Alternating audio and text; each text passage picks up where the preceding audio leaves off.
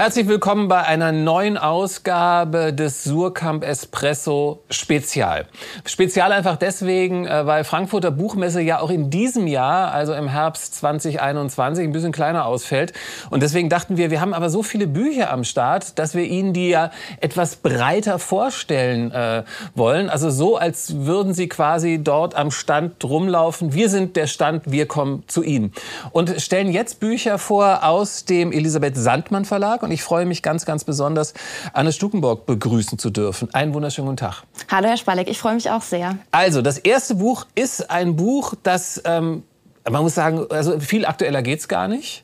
Es heißt Mutige Frauen aus Afghanistan von Nahid Shahalimi. Ähm, ein Buch, das Stimmen von Frauen aus Afghanistan versammelt, die äh, dort waren, jetzt vielleicht schon wieder weg sind, die immer noch dort sind, äh, als die Taliban kamen. Ist das ungefähr so richtig?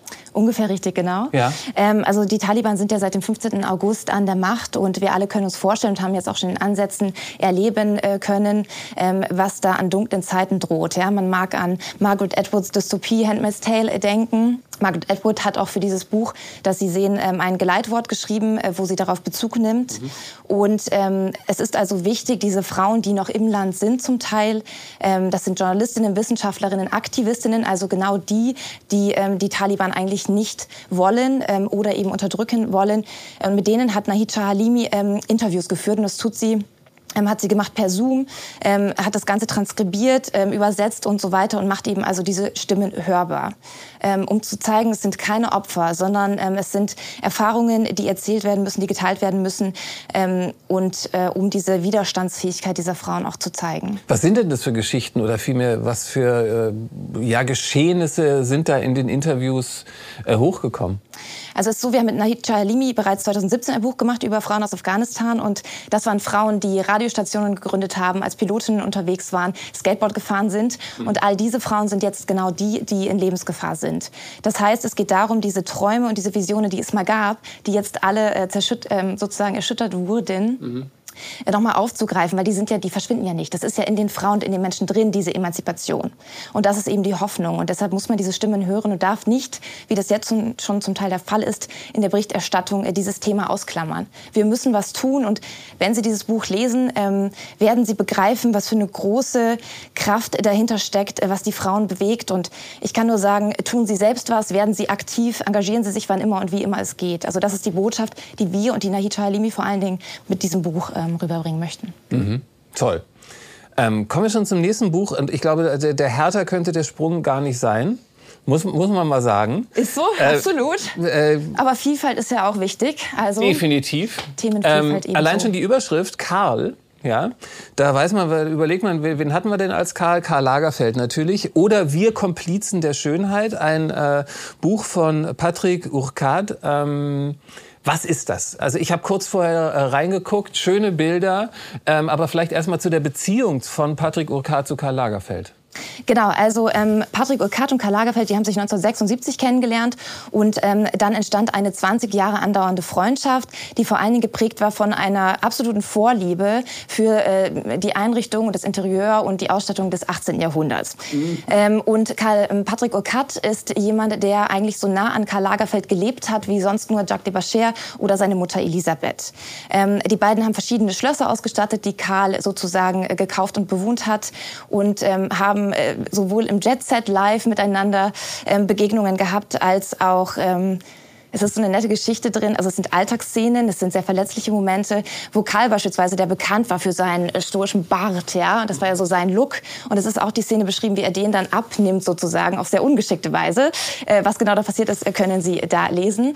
Ähm, genau, das heißt, es ist ein ähm, rauschhafter Spaziergang, ähm, in den Patrick Urquhart uns sozusagen hineinführt in das Leben, das sehr bohem ist natürlich, aber eben auch von vielen Verletzlichkeiten geprägt ist und also eine sehr facettenreiche, schildernde Lektüre genauso wie Karl es als Persönlichkeit ja auch. Aber bei Karl Lagerfeld, das Interessante ist ja, wenn man ihn in Interviews erlebt hat, war das immer so eine Person, die sehr, sehr amüsant äh, war, immer sehr, bisschen so over the top, aber man hatte das Gefühl, man kommt nie so richtig an ihn ran. Äh, kann das Buch vielleicht da so ein bisschen äh, weiter in die Seele Karl Lagerfelds blicken lassen? Ich würde sagen, definitiv ja.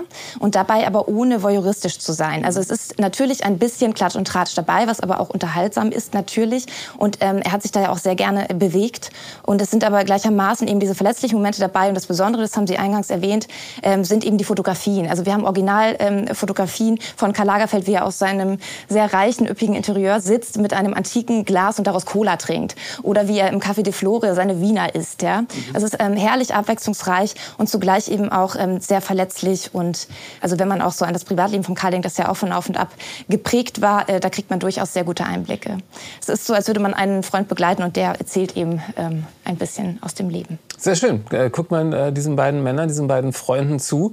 Kommen wir jetzt von Männern zu Frauen. Ähm, das zeigt sich auch schon wieder im Titel. Und zwar Die Zeit der Frauen. Fotografien äh, von Stefan Moses. Ein Mann, der wirklich sehr, sehr viele Frauen äh, fotografiert hat. Von Merit Oppenheimer, Rumi Schneider, Ingeborg Bachmann, noch und noch und noch. Äh, wer, wer ist oder dieser Stefan Moses gewesen? Ein ganz besonders feinsinniger Mensch mit einem ganz besonders... Ähm gutem Gefühl und einem schalkhaften Humor. Mhm. Und ähm, sein Anliegen war es eigentlich immer, Menschen festzuhalten, bevor sie verloren gehen. Und ähm, das hat er wirklich auf eine Weise gemacht, das werden Sie in diesem Buch sehen. Da sind Fotografien dabei von Anna Magnani, der italienischen Schauspielergröße, ähm, oder von einer Rumi Schneider oder von einer Ingeborg Bachmann in sehr lustigen Momenten, sehr leichten Momenten. Und das hat er immer geschafft, diesen Humor eben zu transportieren. Und wenn man einen Begriff suchen würde für die Methode Moses, der eben als vor allen Dingen Chronist der Nachkriegszeit ähm, bekannt ist, dann würde ich sagen, es ist eine ähm, Zärtlichkeit, eine Menschenliebe. Er hat immer gesagt, man kann einen Mensch gar nicht fassen, bevor er fotografiert ist. Und hier hat er sich eben den Grand Dames gewidmet, ähm, der vor allem Kunst- und Kulturwelt, der, ähm, sagen wir, 60er bis 90er Jahre.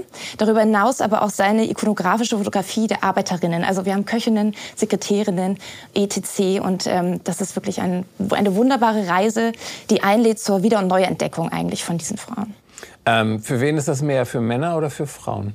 Für alle Geschlechter natürlich. natürlich. Na klar. Nee, aber es hätte ja auch sein können, dass man gerade so ein Buch ähm, Männern schenken sollte, um vielleicht äh, so eine andere Sichtweise äh, nochmal zu ich bekommen. Ich weiß aber nicht, ob den Männern äh, der alten Schule das so gefällt, weil diese Frauen sich alle sehr emanzipiert haben, zum Teil eben nicht verheiratet waren oder sich aus den Ehen gelöst haben oder ähm, wilde Affären hatten. Also es sind alles wirklich ähm, großartige Persönlichkeiten, die da gezeigt werden. Vielleicht sollte man das den Männern der alten Schule gerade schenken. Oh ja, mit roter Schleife. Genau. Von der von die Zeit der Frauen kommen wir jetzt zu der Welt der Frauen. Es wird also äh, es bleibt bei den Frauen ein, ein Buch äh, herausgegeben, zusammengestellt von Michelle Müntefering, ähm, wo ganz ganz viele Frauen zu Wort kommen. Wer kommt zu Wort? Was sind die Statements? Gerade hatten wir die rebellischen Frauen der 60er bis 90er sozusagen und auch 2021 ähm, ist einfach noch ein Thema, dass es nicht Gleichberechtigung gilt äh, zwischen allen Geschlechtern, vor allem aber auch zwischen Männern und Frauen und auch wenn man sich eben so zum Beispiel Führungspositionen Positionen anschaut. Also diese ganze Quotendiskussion und so weiter ist ja nicht äh, von ungefähr. Und Michael Müntefering ähm, setzt sich eben äh, in, in jedem besten Sinne dafür ein, äh, dass das geändert wird und hat eben für diesen Band 20 äh, hochkarätige Frauen aus der ganzen Welt eingeladen, mhm. die eben selbst in ähm, politischen Führungspositionen sind oder als Schriftstellerinnen tätig oder ähm, als Künstlerinnen ähm, sich dazu zu äußern. Wir haben also Beiträge unter anderem von der Generaldirektorin der UNESCO, Orji Assolai. Wir haben die ehemalige schwedische Außenministerin Margot Wallström, die über die ähm, sehr äh, feministische Außenpolitik eben spricht, die in Schweden ähm, gemacht wird, äh, bis hin zu Sibel Kikeli, äh, die Schauspielerin, die Sie alle von Game of Thrones kennen, ähm, oder äh, Ria Boss, eine ghanaische Sängerin. Und das ist eine wunderbar vielseitige und sehr persönliche Lektüre ähm, dieser Frauen. Ja, vielleicht kann man da irgendwie so eine Kombination hinkriegen, ne? dass, dass man den älteren Männern dann die Zeit der Frauen und die Welt der Frauen äh, übergibt. Absolut, also wir hätten da einiges im Petto, da kann man auch gleich ein ganzes Buchpaket draus machen. Ähm, genau. Machen wir. Jetzt als Abschluss, also als letztes Buch, das wir ein bisschen uns angucken wollen, anderes Thema, und zwar für die Freiheit des Wortes, 100 Jahre Penn international, weil es steht äh, ein Geburtstag an. Ähm, wie genau geht dieses Buch äh, ja, der, der Geschichte dieser Institution nach? Genau, also wenn man an so eine ähm, Institution denkt, dann ist es vielleicht erstmal so ein bisschen bürokratisch und irgendwie so uh, hm. wenig vital. Aber was Penn tatsächlich auszeichnet als größte literarische Organisation, ist ähm, vor allen Dingen das Engagement der Menschen, die dahinter stehen. Und Penn, ähm, wie Sie gerade schon gesagt haben, wird am 5. Oktober ähm, 100 Jahre alt, 1921 gegründet von einer Frau, was sehr bemerkenswert ist, von Catherine Dawson Scott. Und seither verpflichtet sich Penn ähm, und eben verpflichten sich die Mitglieder ähm, gegen jede Form von Zensur und Selbstzensur und eben für die Freiheit des Wortes und ähm, Grenzenlosigkeit sozusagen. Und wenn man jetzt mal schaut, was in bestimmten Regionen dieser Welt an äh, Zensur stattfindet, ist dieses Thema doch äh, aktueller, als man sich wünschen würde. Mhm. Was, was für Texte findet man da drin? Das ist äh, tatsächlich so aufgemacht, ähm, dass es keiner strengen Chronologie folgt, sondern ähm, wie ein Spaziergang im Museum ist. Wir haben sowohl Originalbriefe von unter anderem Margaret Atwood oder Reden von unter anderem Stefan Zweig oder Ernst Toller. Wir haben auch ähm, Wahnsinnsfotomaterial eben historischer Art oder Gemälde. Und was ganz besonders ist an diesem Buch ist, dass man mit den Anfängen ähm, sozusagen, dass sich die Gestaltung auch entwickelt. Das heißt, es wird immer bunter, es wird immer mhm. moderner und man wird so in diese Kraft gezogen. Und alles, was an vielleicht Vorurteilen einer ähm, solchen Institution sozusagen ähm, vorab ähm, möglich sein mag, wird äh, dadurch ähm, doch ganz schön negiert. Also ein, ein wunderbarer Band. Auf die nächsten 100 Jahre. Auf die nächsten 100 Jahre, genau. Äh, wir, wir sind durch. Ich bedanke mich ganz, ganz sehr, äh, ganz, ganz sehr, äh, ganz, ganz Auch immer gerne ganz, vielen, ganz sehr. Vielen Dank. Anne Stukenborg vom Elisabeth Sandmann Verlag. Und ähm, wir sind jetzt an dieser Stelle durch. Ich bedanke mich natürlich auch bei Ihnen für Ihre Aufmerksamkeit und tschüss.